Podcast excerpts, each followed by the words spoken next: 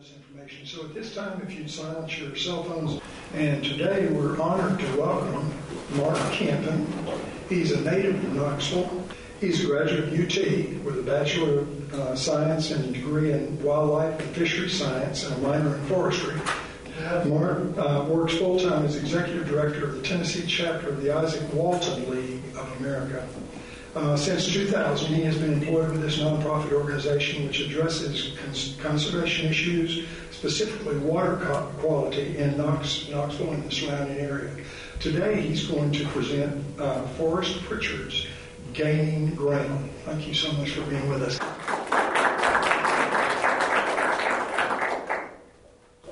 Well, thank you so much for the introduction. The book starts out with struggles to maintain a full time farm.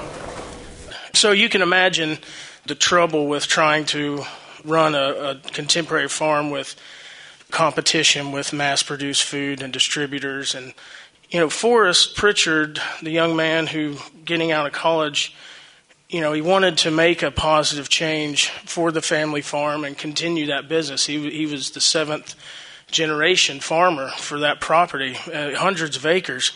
And he wanted to do it in a different way that was sustainable. And so he thought to himself, how am I going to make this work? And there were all these questions, you know, uh, where does our food come from? He really wanted to start at the basics. Or, or where do we fit into this farming system? Uh, Forrest meets a guy, he does the introduction in this book called Joel Salatin, and, and of all people, Bob Evans at a conference very nonchalantly, Bob is sitting next to him, and, and just this kind of kept to himself, older gentleman, and, and then he's recognized, and Forrest was just taken back. Couldn't believe that here was the Bob Evans with thousands of restaurants across the country, and but it was kind of ironic because getting so large, do you think Bob Evans restaurants produce food the same way that these local farmers were? But he commended everybody for being there, and he was a, a big highlight for everybody to see. But Joel Salatin was the, the keynote speaker. Forrest asked the question, well, how do I start? How do I just get going? And his reply was, first have patience and determination and just focus on what you're doing. It's just not always that easy, right? It's just, okay, well, take your time and you'll succeed. Well, he said, do you, do you love to farm? And, and he said, Yes, I do. He made him feel that all these obstacles would go away eventually if you just focus on the farming, stay true to what you're doing, and believe in the process. There's always going to be obstacles.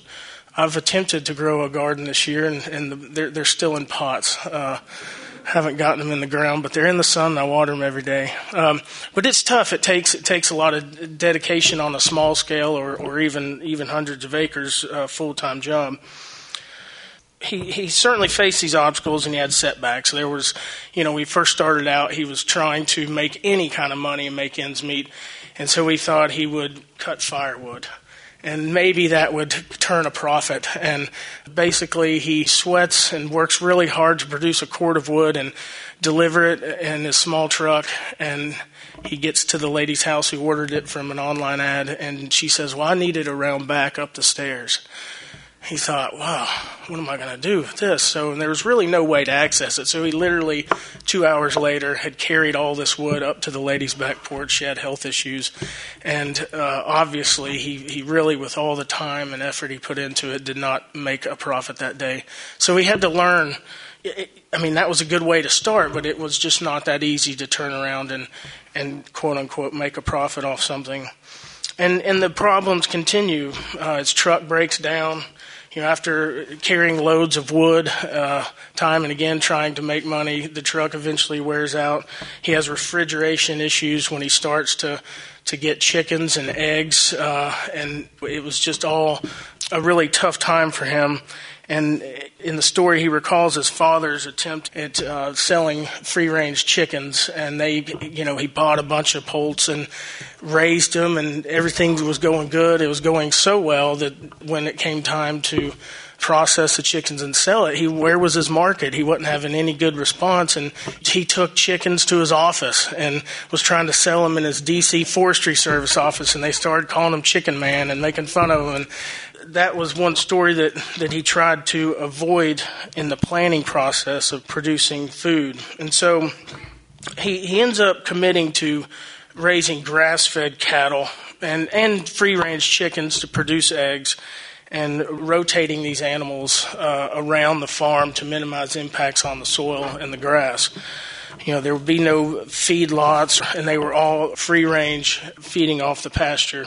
No antibiotics, with a sincere attention to the humane care of the animals, which you know, I think that's a big point for people when they go to buy animals. I mean, we have a lot of people that not only love their pets, but they love wildlife. They love all living creatures. And, and when people come to you at the farmer's market, if you're selling something and, and it's an animal product, they want to say, well, how was the animal treated? And, you know, even at the supermarket, there's a niche for uh, free range eggs at Food City or Kroger. And if you really are have that conviction enough about care for animals, then that market gets your support. And so I think that happens with all animals that are that are sold at market. And he had a tough time with that. I mean, he really realized that the animals he would be raising he would be slaughtering and or taking to be slaughtered. And that was tough for him but he, he did everything he could to make sure there was very good care and sanitation for the animals. Uh, the first steer that went to slaughter there was a really bad experience.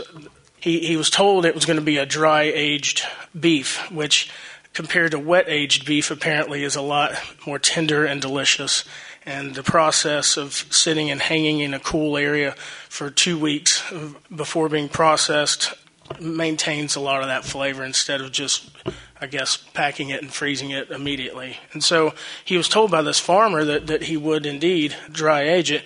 And then he gets a call four days later, and the guy says, Your meat's ready. We've processed it. Come get it. He had a really tough time finding a butcher that would stay true to his word. And the same guy also put on uh, poor labels to the boxes the meat was packed in where it was saying not for resale.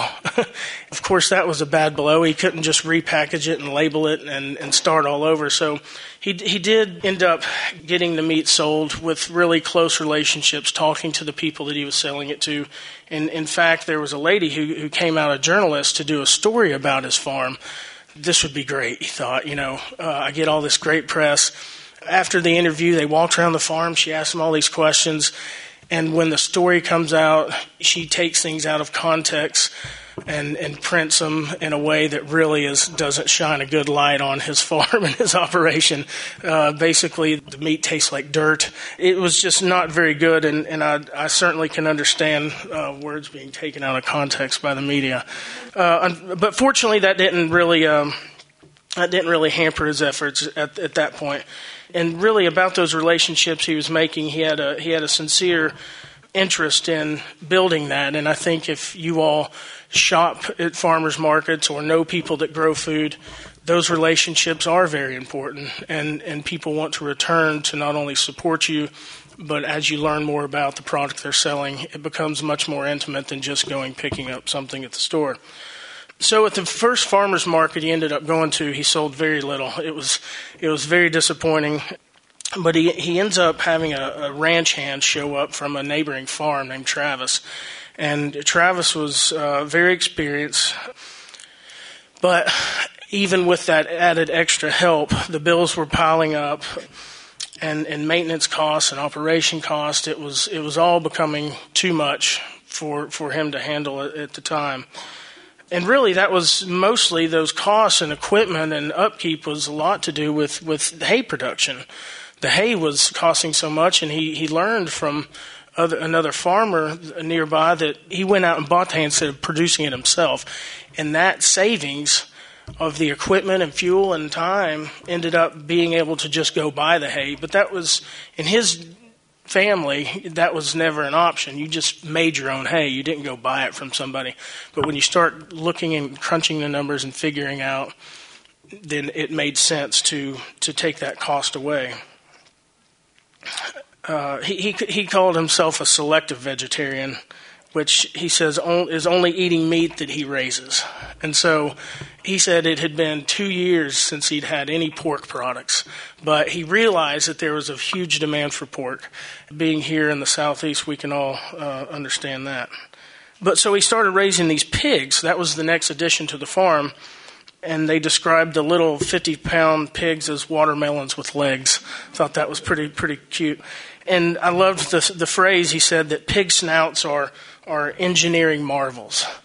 It made me uh, automatically think of um, back in 2008, I was spending time in South Carolina at, a, at the, the, newest national park called Congaree National Park. I don't know if any of you know where that's at, but it's really just a it's just a huge wetland area. You know, there's no fences around national parks, and there's a lot of feral hog hunting. They're very invasive and do tons of damage to flora and fauna there was renewed interest in the ivory-billed woodpecker. Uh, that, that, some hunters may have seen it or heard it and caught a fuzzy picture, and so the Nature Conservancy had sponsored this this project to go down and look for it, and I, I volunteered. It sounded like a great great time. And uh, it was wintertime. I would never spend time in this swamp in the summertime. It would be completely full of moccasins and mosquitoes. And so I volunteered. Nonetheless, uh, back on point, the, the feral hogs had done so much damage, probably, I would say, a full 40% of areas I walked had been rooted to the point that, you know, I found crayfish turned over with, with young just freezing because they've been rooted up out of the ground. Salamanders, eggs. I mean, anything. You know, pigs are omnivores and they'll eat just about anything, and they they do a, a ton of damage. And so that's what he was seeing on his farm, and uh, they they turned over the soil within within days. You know, a, a small area where they were being confined. He ended up figuring and wondering to himself, can I just rotate these animals around like I do? The chickens and the cattle. And, and it ended up working out. There was just a system there we had going, and the soil had time to replenish itself. In fact, at one point when he came back around with the cattle herd to a part of the farm that he hadn't been in a while and opened the gates, he thought it was going to be just this desolate uh, moonscape where it had been trodden down, but it was actually flourishing with flowers and clover and all this because the, the pigs did act as a as a till, if you will, and plow and move the soil around, but then they kept moving and they weren't able to just beat it down completely. So that was promising, but uh, it was still a very tough time. You know, his parents early on told him and scoffed at the idea that he was going to carry on the, the family farm. They'd been in the red for years and hadn't had much success. They took other jobs elsewhere in D.C. in the in the area to make ends meet. Uh, but but you know he he stuck with it nonetheless and. He, he did attend a, a conference in D.C. and was encouraged by his girlfriend Nancy to apply for and attend uh, one more farmers market. I mean, at this point, he was really just, really just kind of running out of hope. And but this one was in Arlington, uh, the biggest market he would have attended at this time. And so he relented and said, All right, I'll give it another go. And he made good money there. It went really well, and he sold out a lot of his product. In fact, most all of it ended up being excited about the results and, and ready to go back. Briefly, he decided to raise goats, but that didn't turn out very well. Uh, as he said, he loved the animals, but they were the most cantankerous animal, hard to control, and, and just all over the place. And the, the family started coming back together. Uh, his sister Betsy moved back. They, they ended up raising sheep. So here's another animal added to the farm. They knew that there was a, a good market for lamb meat she was going to manage that because he was already spread so thin, uh, and it sold very well. So once they had the rotation going and the, the grasses were flourishing, there was this one pig though that, that had been giving him trouble. He and uh, Travis could never corral the animal through different chutes to get into the trailer to go to the slaughterhouse and and it happened time after time again. It was months and weeks and even years went by, and the pig started to become somewhat of a local celebrity. He was pushing up there. Normal pigs going to slaughter were around 250 pounds, I believe, and and this this pig was over 500 pounds. And then one terrible day, the, the pig actually got very aggressive with him and started chasing him across the field. It was all he could do to get away, and he knew that there were no trees around. Uh, and he, he did finally reach the forest edge and found a tree that he was unsure would actually hold him up. And by this time, the pig was 700 pounds he barely got up in the tree, and the pig jumped up and was just looking up at him, wanting to do harm, I'm certain. That was a big moment, uh, a scary moment. He, he ended up coming down vertical 10 feet and, and ended up breaking his ankle, actually, after that instance. The pig had wandered off, but one of the butcher's guys came down and actually just shot the pig from afar with a rifle. So that was the end of Blackie, uh, unfortunately. But so you know, they were they were gaining attention in the region, and because their farm was so successful and they were doing it so against the grain, they weren't using any chemicals or fertilizers or anything, and this was unheard of back at that time, or it was becoming a slow trend, I should say. And people that know a lot more about farming could attest to to how things have moved in that direction against contemporary farming styles because a lot of small family farms are just going under and, and being acquired by larger entities or, or just selling out for subdivision. So the risk of taking that chance was, was paying off big time. So this was five years into the journey. Apparently, that's kind of the make it or break it number.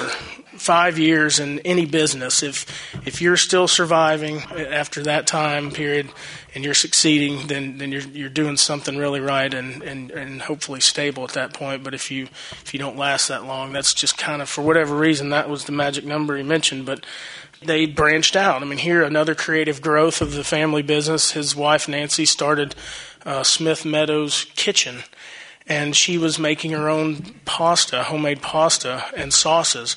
And uh, as as risky as as it was, they took a chance and started selling that at the markets at well, and it, and it did well. It was that same year his father died of a heart attack, which was very ironic because he lived around all this healthy food and he helped with the farm and he helped with the farmer's market. But years of having a desk job in D.C., working for the Forest Service, and just eating trash food, uh, snacks, and, and sodas, and not ever listening to his son. His son would always try to remind him, Dad, you're here, try these delicious fruits that you see at the market every day, or instead of going for the pastry that the baker has, or, you know, he would constantly talk to him about eating healthier, but his weight had ballooned up to 350 pounds, and, and he ended up having a heart attack. So the farm was very successful. There were no concrete feedlots, no antibiotics, no supplements laced with hormones. This was the very definition of slow food. As I entered my late 20s, I found myself moving at a more tranquil pace as well, finding a rhythm with the subtle change of the seasons. My definition of success began to fall out of step with the anxious hustle of modern life. This wasn't new age thinking, it, it wasn't fringe or alternative. It wasn't left wing or right, and it certainly wasn't a contemporary fad. It was the way we were on our terms, successfully growing food, lots of food. I sometimes lay on my back in the soft, clean pasture, staring up at the blue sky, relaxing while the animals placidly grazed around me. The air was fresh and the pastures thick and green. The cattle sniffed curiously at my boots, my hat, my outstretched fingertips. This version of productivity ran contrary to every business book I'd ever read. Instead of taking, we were leaving. Green space was restored to the landscape, and airborne carbon was recycled into the earth, building new topsoil for future fertility. We were literally gaining ground. It was an equation of increasing returns. So, obviously, things were going well, but there was still this barrier of price quality association seems to be overlooked with food. I mean, we let's see if I can find that section if it mentions it. Uh, people are willing to pay much more for expensive cars and luxury hotels, but for paying for better quality food is a harder sell because it can be bought cheap elsewhere. And that, that very much is a reality. And people just don't understand why do you want to charge me four dollars for a dozen eggs or or even five bucks? I don't know what the going rate is down to market, but uh, you know you're paying for that quality. Here's another excerpt. For some reason, even to this day, food has largely escaped this price quality association. Dom Perignon aside, food is more or less food. Although none of my friends said it out loud, I could tell what was on their minds. Food was supposed to be cheap. Society had conditioned them to expect bargains when they entered the supermarket, placing price above freshness and quality. My sausages might cost only a dollar or more per pound, but for many people, it might as well have been a million. When it came to food, the price tag was where the story both began and ended. So I guess many of you can attest to that as you go to the markets and try to uh, bring yourselves to spend a few extra dollars. But I think we all certainly support the quality. It's impossible to make any money selling these quality foods at market rates because government subsidies and mega farms and distributors make it unfair. Basically, it was really a successful time for the family it was the mentality to say, well, let's get bigger, let's grow larger, let's add more.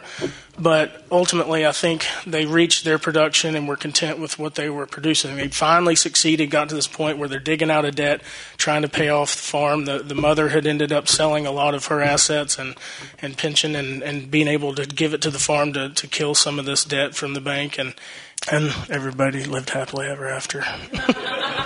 uh, that, that's pretty much the book. Uh, I, I want, you know, other than a book report, I mean, I wanted to try to have some dialogue if anybody, you know, has a, a question or, you know, I know serving on Food Policy Council, which, you know, unfortunately I can't attend the regular meetings as much due to work and, and they hold their meetings during the workday, but I know the people on the council are I mean, it's a it's an incredible food policy council that's been around longer than any in the country, as far as I know and the people working on these issues that face Knoxville and Knox County and our region doing an incredible job. We just passed an ordinance uh, supporting, and it'll be on second reading at next council meeting, kind of cleaning up of urban agricultural laws and trying to make it easier for people to farm in their neighborhoods, in their communities, and really just, again, make everything a little more cut and dry because there was some vagueness there. And I've always told the Policy Council, I mean, I want to continue to promote policy change at the city level and, and of course, conversely, in the county level to make urban agriculture as easy as possible. I mean, there's always going to be concerns of sanitation and chickens running around wild. Those concerns a few years ago when we passed the chicken ordinance, I haven't heard anybody complaining necessarily. I know, except the people that want to have chickens, which there are some regulations in place for a purpose, but you know, I've always wondered, could we, is it, is it possible by like 2020 to have 20% of our school's food be local? I don't know. I've, I've mentioned that before, and I don't know how hard that is. But uh, if anybody has insight to why we couldn't do something like that, other than contracts and people that manage, uh, we get food. I'm assuming through Sysco and other sources. That, that but but the tide is changing. I mean, you you know, I bought a, a Grainger County tomato at Food City the other day. I know that's not crazy new, but you know why we should have more Knox County tomatoes um, or, or regional local foods and food sources. So I think things are getting better. The market's catching up. People like Food City or Kroger are starting to support local farmers and buy their products as well. So to think about how does Knoxville or Knox County fit into these concepts that, that I just talked about from the book and you know what are your all's local farmers market experiences. I'd, I'd certainly love to hear from anybody that has a little, a few questions. Erin Gill here with uh, Office of Sustainability has asked her to attend to, to answer any tough questions especially detailed ordinance questions that she would know a lot more about. And, and Fiona McAnally's here from the county, and she may be able to help me as well. So. Hey, Mark. Uh, sounds like an interesting book, uh, interesting presentation as well. Thank you. I had someone ask me about the city ordinance if there was any concern. The food, the veggies and fruits and all that would be sold will be local, but not necessarily organic. And there was some concern about in older neighborhoods if there was any lead in the soil, and that would be transferred to the fruits and vegetables. I guess that that kind of thing's not regulated. I guess you just take your chances on it. Hmm. Well, I mean, it's certainly a great question about when you don't have any kind of oversight or um, you know you, have got food going straight from a neighborhood producer to a consumer. I, I, don't know what checks and balancers are in place for those types of health risks. You know, leachate and things like that are certainly possible. I remember when I first moved into our home in 05, I put a a bed out with, with railroad ties around it. And then I thought rather quickly, it took a while, but I'd started some asparagus and I thought, well, you know, they got creosote in them, and what if that creosote breaks down and gets in the soil and grows into the asparagus I'm, I'm eating? So that was a certainly a valid concern, but I, I don't know if you all can answer those questions. And, and I'll say, too, that there's a lot of folks in this room who know a lot more about the agricultural practices than I do. But um, we did look at that issue because it is an important one. And essentially, the way that we've defined these new ordinances, you have your personal garden and a community garden and a market garden. So the only one that starts to become really business like is that market garden, and that goes through a much more intensive use on review. And so there's also, of course, the, the line in the sand where you become a business versus a hobby. And so, to that degree, there are then some regulations in place that start to look at the product that you're creating. But it would be a very radical change for a local government uh, to start looking at that level of detail on private property. It is the reason why we don't currently allow community gardens on city property without a pretty extensive liability policy. And we know that that's a barrier for a lot of folks, and it's something that we're looking at changing, but it's that product, and what is that product? What is the liability of that product that's thrown our risk managers and our lawyers for a little bit of a loop because we want to recognize that.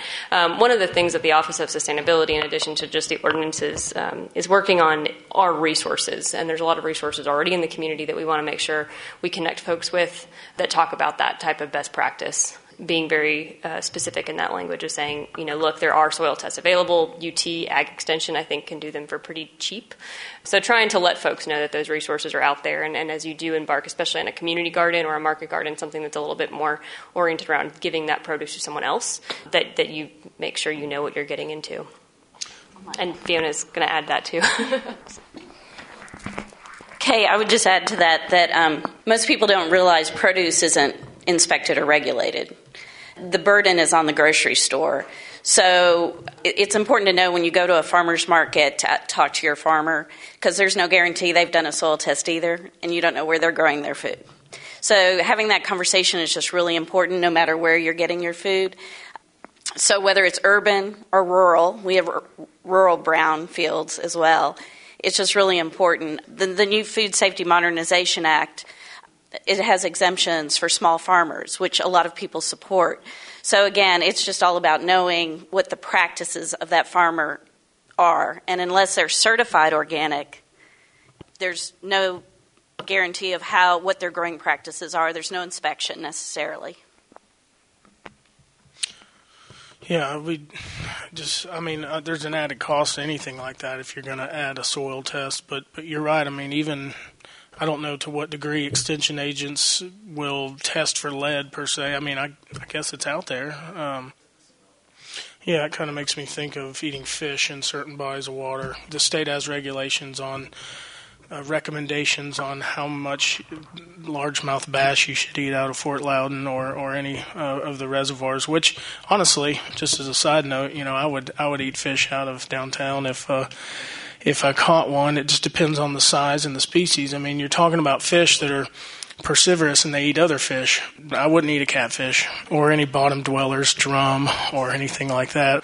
But a sauger, you know, um, any any things that there is that bioaccumulation, and you don't unless you're just eating it every day. And I assume similar to, to vegetables, it potentially could have uptake of hazardous materials. Uh, you mentioned that the uh, farmer did really well selling his meat products in Arlington. Mm-hmm. Did the book indicate if that why that might have been? Is it because it was just a much larger market, or because people were more enlightened about food sources? I don't know if it exactly explained it, but I, would assume it was a little bit of both. I think the population and the density of people in that area was greater.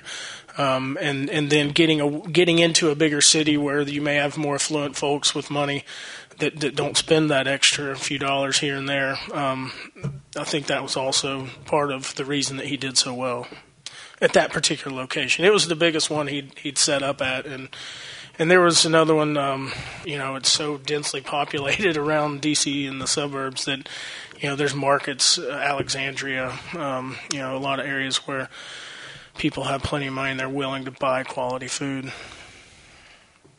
you know, his friends give him a hard time about being this, you know, high end food producer. And he takes the example why don't you spend the months and months it takes to grow these beans or whatever and go try to sell them at the, at the same market rate that you get them at higher quantity, provided fruits from ADM or whoever. I mean, it's just, uh, There was a lady at one of the farmers markets that was like, never wholesale. I mean, she repeated it so much and just pointed at him. She said, listen, if you're going to survive in this business, you have got to sell retail and don't be scared to ask for the price. There are people there, and when he got to the different markets where it was a larger Arlington or wherever, um, you know, he ended up selling more in his first transaction. The guy bought, you know, a couple pounds of beef. He got four pounds of chicken and uh, and a two dozen eggs, and it was like twenty five dollars. And he was just blown away because that was more than he made in the whole time at his local or uh, near his home market. Um, again, I think you know these people that are out here today selling their products need to hold the line and believe in the system and, and keep doing what they're doing. Uh, people will will spend the money. Any other questions? Well, thank you all so much for having me. I really appreciate it.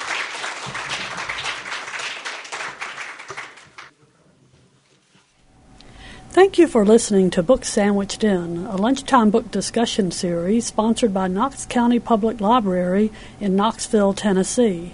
To find other podcasts, please visit our website at knoxlib.org.